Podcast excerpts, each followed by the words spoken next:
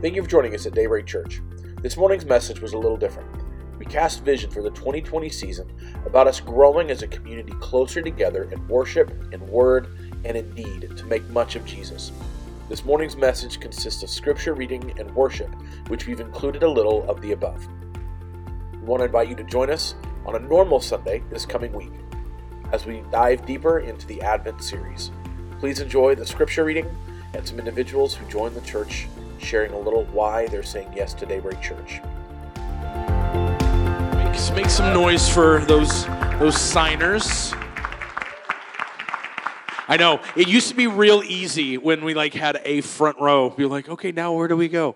Um, well, real quick, I know Stacy asked this question. I didn't see very many hands go up of people who knew how to use staplers. I was really concerned about. I know it's 2019, but Come on, people. Man. Um, well, so one of the things we love here at Daybreak is we don't have typical membership as it is. We believe that God is calling us to be a family together, knitting us together. And so there's actually this beautiful piece of scripture that we read, Second Peter, that I'm going to read, or First Peter 2 that I'm going to read for us says this As you come to him, a living stone, rejected by people, but chosen and honored by God, you yourselves, as living stones, a spiritual house, are being built to be a holy priesthood, to offer spiritual sacrifices acceptable to God through Jesus Christ. And this is our calling as a family. We come together as a church, growing, being knit together as God's house. And so we invite people to join this church by bringing their Lego brick uh, to join the legacy of what God is putting and building together here. And so we have some amazing people that I'm going to take their Lego and hand them the microphone, and they're just going to simply say why they're joining Daybreak Church. Well, first of all, um, it's about time, I would say. But um, it's something that I mean I've been praying for a long time to find a church, to find a community, and I mean I love every part of it. I love the community. I love the church. I love um, your heart for God. I love every part of it, and I'm super grateful and thankful for it. So. Awesome. Well, um, I met Stacy about two years ago when I um, started a new job out here in the area. And for a while, um, we'd been traveling 30 minutes to a church in Illinois. And about a year ago, we became homeowners in the city of Kenosha. And so we wanted to become more involved in the city of Kenosha. And so continue to check out Daybreak. And yeah, we love the authentic community here and just kind of how um, Britt is always bringing everything back to the Word and to the gospel. And as he would say, every Sunday we're here to make much of Jesus. And you can feel that when you come into this community. And so um, we love that, and we're excited to be, be part of this uh, part of this church. Yeah, uh, same as Eric, but we also just really like that um, Daybreak's really scripture based, so we can really see ourselves growing our faith here. And then we also really appreciated that they support your passions outside of the church because we're um, pretty involved in where we work, so it's cool to have a place that will support that passion as well. Well, if you would, whether you are a, a Lego signer or a visitor um, or somebody who's been checking out the church for a while, we're going to pray for them. We're going to pray for the community uh, that, that calls themselves uh, Daybreakers as well. So if you would join me for a word of prayer. Jesus, we thank you so much that you, as you said in Matthew 16, that you are building your church and the gates of hell will not stand against it. And Father, that just as we celebrated um, the church's birthday five years ago, um, this last October, God, we continue to see you building your church, calling us as a people to be made like you, to make much of your Son. And so, Father, I pray uh, for these amazing couples as they're joining us today. Um, God, the impact that you have made them for purpose, on a purpose, to make much of your Son. God, we pray that you would root them in your word, in your gospel, in the good news of who Jesus is, what he is doing in their life. Strengthen them. Not just them, but all of us who call Daybreak home. Uh, Father, be with all of us who are even looking for a church home, looking for a community to connect to, whether it be here at Daybreak or somewhere else. Father, we know that you long to build your church with faithful men and women and children who want to make much of your Son. And so, Father, we ask that you would do that. Jesus, we love you. We praise you. We ask all this in your Son's a holy and awesome name. Everybody said, Amen. Well, at this time, I want to invite you to go ahead and stand, introduce yourself to those folks everywhere in the room. Uh, you can walk across and uh, just say hi, some high fives and some fist bumps. We'll be back in just a minute. Well, good morning. My name is Pastor Britt. Hope you're having a glorious start to your day. Uh, if you've been with us for any number of weeks, you know that this is a new setup. Uh, so, welcome. Uh, we were joking, and we'll continue to joke. Probably going to get like a lazy Susan uh, for myself, and like we'll give like remote controls to people, and you can spin me uh, right round. There. It's just just a little nice little nice little turnaround. So whenever that that kind of becomes the amen corner. That when you're when you're agreeing, like you can fight of what, what direction I'm going to stay and face. But no, I'm really excited that you're here with us this morning. Um, this morning is an experiment uh, for what we really hope to become the future for us as a church. Um, and so this uh, we're going to talk a little bit about it this morning, and then we're moving to the meat of um, really why we're here this morning to make much of Jesus. And so uh, this morning, things again look a tad different. Um, we wanted to give as many people an option for front rows and back rows as possible. Uh, so where there was just two, now there's six or seven front rows and back rows. So you have your, your choices there. Um, but worshiping the round, there's, there's nothing um, really spectacularly new or unique about this. This might be an experience for most of us. Um, a lot of churches don't function this way, they don't have everything done from the center. Um, but it's really been done for a long time in church history. A lot, of, um, a lot of worship really kind of consists in this format to begin with because most churches um, are actually done in homes. Uh, worship takes place in a home, and so it takes place within a circle. And so, why worship? Why worship in the round? We've been feeling God very heavily um, just encourage and challenge us as a church to continue to grow in what we call our intentional community. Um, if you're a part of a dinner party, you know a little bit more about that intentional community as we take time to be with one another and uh, eat together and pray together and share God's word together. And um, so, again, if you're in a dinner party, um, this shouldn't feel that abnormal. Um, as you gather to sit in circles, um, breaking bread together, breaking, reading scripture together. This should feel relatively normal, um, even though quite a bit larger. Um, but as you look across the room at individuals that you know and don't know, uh, for some of you, like, man, like I can't, I can't hide anymore. Um, well, yeah, um, it's easier now to see like, oh, I don't recognize that person. That's a new face that I can go be intentional with and say hello to. Or more so, that's someone that I'm able to now see. I had several people who knew that my father in law had uh, surgery this last week. And like in seeing us, we're able to come up and say, hey, how's Steve? It gives us this opportunity to now see one another in a way that we may not have been able to see previously. And so, one of the things that God has really been pressing on us is this growing and cultivating in participation, not just observance. And so, oftentimes in church, that kind of becomes uh, the, the stake. What, ha- what ends up happening? We come and observe all the professionals. We observe the pastor preach. We observe uh, the leaders read. We observe the worship leaders uh, play their instruments and sing their songs. We observe these things instead of participating with them. And something powerful about the round, as you'll experience this morning, um, is it kind of breaks down this linear idea of leadership, of hierarchy. It makes all of us on the same plane. We're all at the same circle, in the same space. There is really no front row or back row. We're all here together to make much of Jesus. So, worship uh, becomes this powerful tool that reminds us that it's not just God and me, but God and we that it is us coming together to worship Him.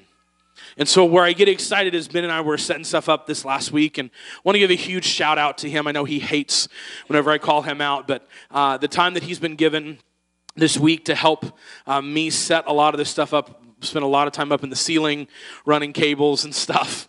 Um, he and I, it's just been powerful for us to sit. And I remember he asked, he was sitting over here in this section, and I was over in this section. He's like, So what's going to happen when people make eye contact now? And I was like, They're going to see one another. I know that might sound silly, like, well, that's what happens when eyes function as they should.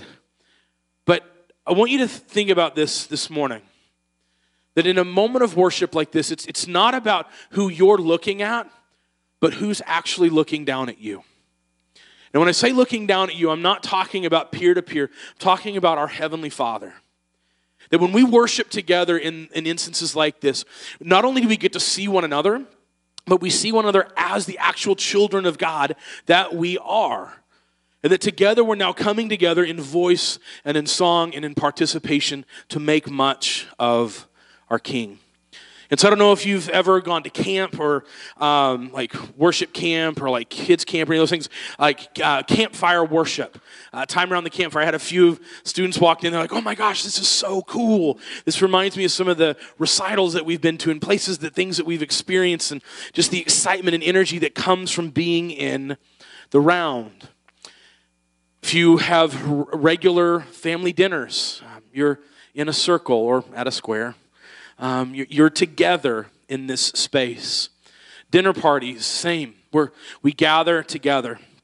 And so I wanted to give a little taste of 2020 of what I believe God is stirring for us as a church, as a church community, to grow in this intentionality of relationship. That we're going to be, a, we long to awaken ourselves to what God has in store for us as a people individually for the purposes that God has called each and every one of you to, but also as a church. What God is awakening us to as a church to make much of God and make much of Jesus around us. And so some of those terms come from that you'll be hearing a lot more of is, is renewal. We long to see God do a work within our city, within our lives, that brings about a renewal, new things coming to life within us. We long to see revival. Now, that's a word that, depending on where you've grown up or your church experience, you could have a lot of baggage with. Um, but this idea of revival, that we would come back to life in what God is calling us to as a people, a people called to be holy as He is holy. As we just walked through the Sermon on the Mount, we spent time processing and looking at Jesus' teaching, inviting us to be holy as His Heavenly Father is holy. And it's through this renewal, this revival, that we come into a place of awakening, that as a city that we begin to see the community come to life in a way that we've never experienced before. And I long to see this happen in our time frame. I long to see this in your time frame as your children are growing up, that they can say, Man, it began with us as we began to worship together and ask the Father to do something that only He can do. So Charles Finney says this about revival and renewal. A revival is nothing else than a new beginning of obedience to God. It's revival, a bubbling up and overflowing brought on by the Spirit, responding to the holy cries of God's people. And so, why a circle in the round? That we would set our hearts and attention not on a leader, but on our Lord that as we come together and as you will worship this morning, uh, my, my prayer and hope is that you'll experience this. There's no just one person leading. Um, we're all worshiping together. Yes, we have uh, our, our skilled individuals who are helping facilitate the direction, but we're all marching in the same direction. It's not from us to you and then you up. It's all of us together in one direction saying, Father, we want to make much of you and everything that you've given to us. J.I. Packer says this about revival in the community. It says Christians in revival are accordingly found living in God's presence. That God's presence, that word coram deo. You may have uh, been with us last year when we were studying Acts. That phrase, coram deo, it's the understanding of God's body, the church manifesting itself. And this is how revival takes place as they attend to God's word, feeling acute concern about sin and righteousness, rejoicing in the assurance of Christ's love and their own salvation, spontaneously constant in worship, and tirelessly active in witness and service, fueling these activities by praise and prayer. Revival is the visitation of God which brings to life Christians who have been sleeping and restores a deep sense of God's near presence and holiness. Thus springs forth a vivid sense of sin and profound exercise of the heart of repentance, praise, and love with an evangelistic overflow. J.I. Packer merely is preaching and, and communicating something that Paul did in Colossians. chapter 3. If you have your Bibles, I want to invite you to turn there. Colossians chapter 3, it will be on the screens around us. Colossians chapter 3, looking at verses 12 through 17.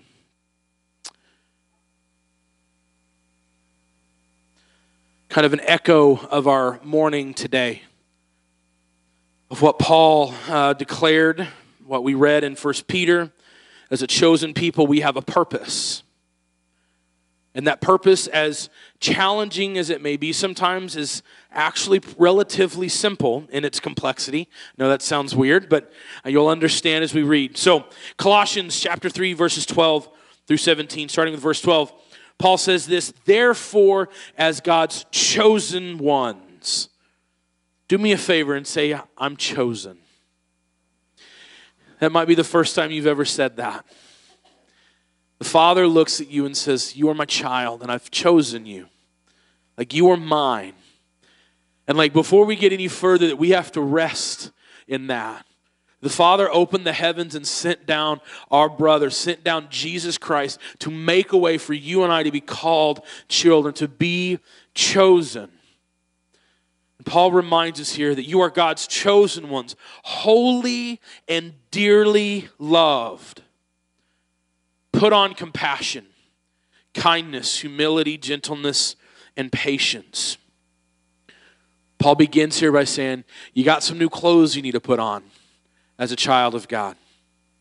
As a chosen one, you, you have some new, new things, new attire that you need to wear amongst you. And he says this so therefore, put on compassion, kindness, humility, gentleness, and patience, bearing with one another and forgiving one another if anyone has grievance against another.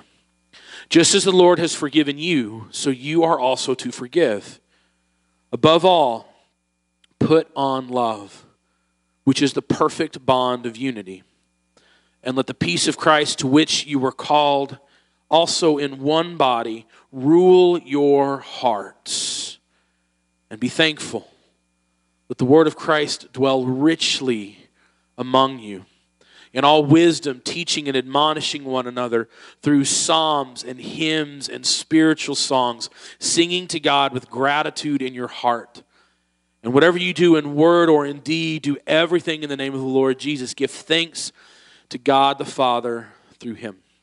And so this morning, we are doing just that. We are taking a time of worship. Uh, we're just literally going to be singing some songs, having some scripture read. We're going to have communion in just a little bit. Um, but we invite you um, to, as we enter into this time of worship, that we practice this, to let the Word of of God richly dwell within us, dwell among us. That the songs that we sing, they're not just thoughtful songs, they're songs that are proclaiming the gospel, proclaiming the good news of what Christ has done, proclaiming the promises of what God is going to come and do again.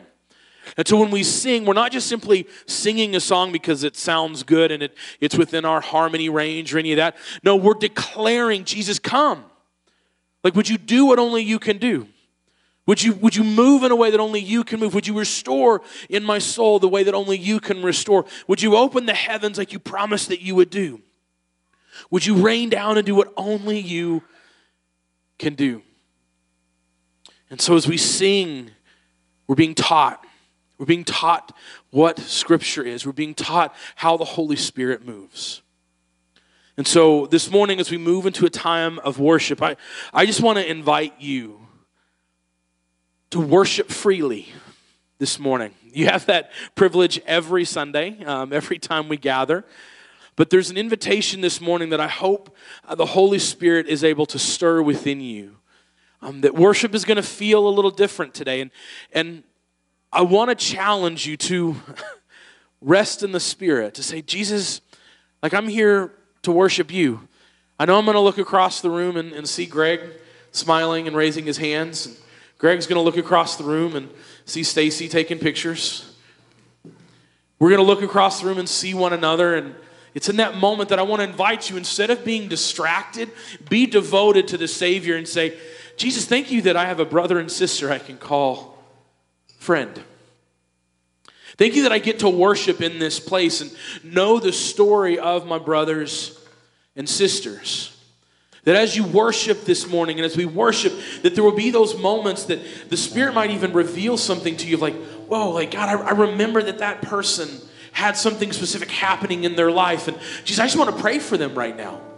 I know that so and so was looking for a new job and, and just struggling. They were sharing that at dinner parties. And as I look across the room and see them now, I'm reminded of that. And so, with all wisdom and teaching, I can pray for them and encourage them. And maybe even you might feel it, I'm going to walk across the room and pray for them.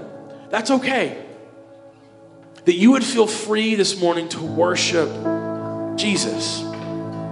You would make much of him in song. You would allow the Holy Spirit to speak to you, not just saying these words, but declaring these words over your life. So I'm going to invite Greg to come now and read for us to kind of as a call of worship for us this morning. I would invite that you would stand.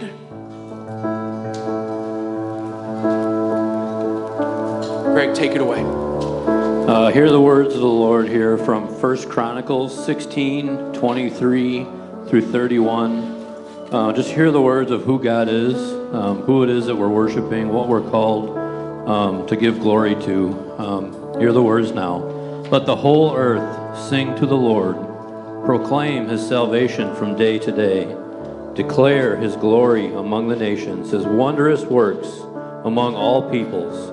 For the Lord is great and highly praised. He is feared above all gods. For all the gods of the peoples are idols, but the Lord made the heavens. Splendor and majesty are before him. Strength and joy are in his place. Ascribe to the Lord, families of the peoples, ascribe to the Lord glory and strength. Ascribe to the Lord the glory of his name. Bring an offering and come before him. Worship the Lord in the splendor of his holiness. Let the whole earth tremble before him. The world is firmly established, it cannot be shaken.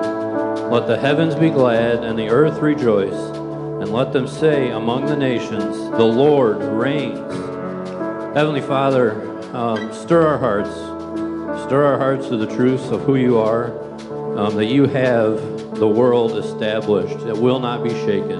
There's nothing we can do that will shake your plan. Bring our hearts to a place of, of honoring you, of putting you rightly in the place of honor to give you glory. Uh, we are so thankful for the opportunity to worship. Uh, just be near as we worship together. In Jesus' name, amen.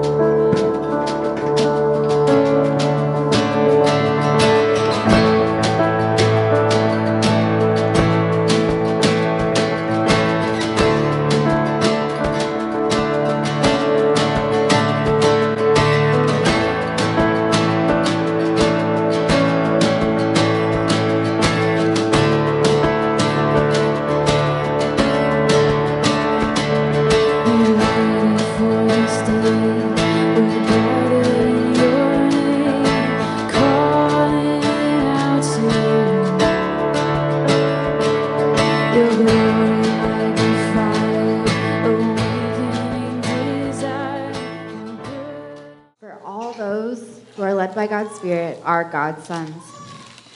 For you did not receive a spirit of slavery to fall back into fear. Instead, you received the spirit of adoption, by whom we cry out, Abba, Father. The Spirit Himself testifies together with our spirit that we are God's children. And if children, also heirs, heirs of God and co heirs with Christ, if indeed we suffer with Him, so that we may also be glorified with Him. What then are we to say about these things? If God is for us, who is against us? He did not even spare his own son, but offered him up for us all. How will he not also with him grant us everything? Who can bring an accusation against God's elect? God is the one who justifies. Who is the one who condemns?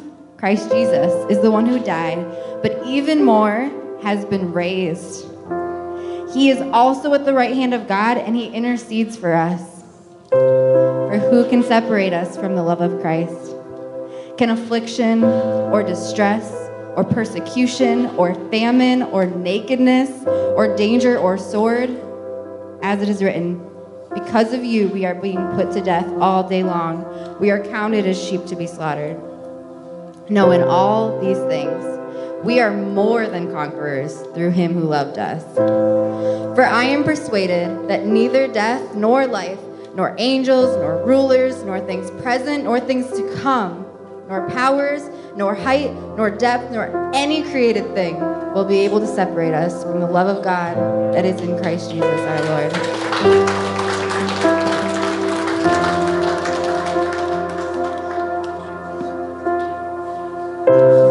Move to a time of, of communion, this invitation that we are reminded as we take the bread, as we take the wine, of that very thing that we just read from Romans. That we are his children, bought with a price, the price of Christ himself, giving up his life for us, that we might pick up his life in return.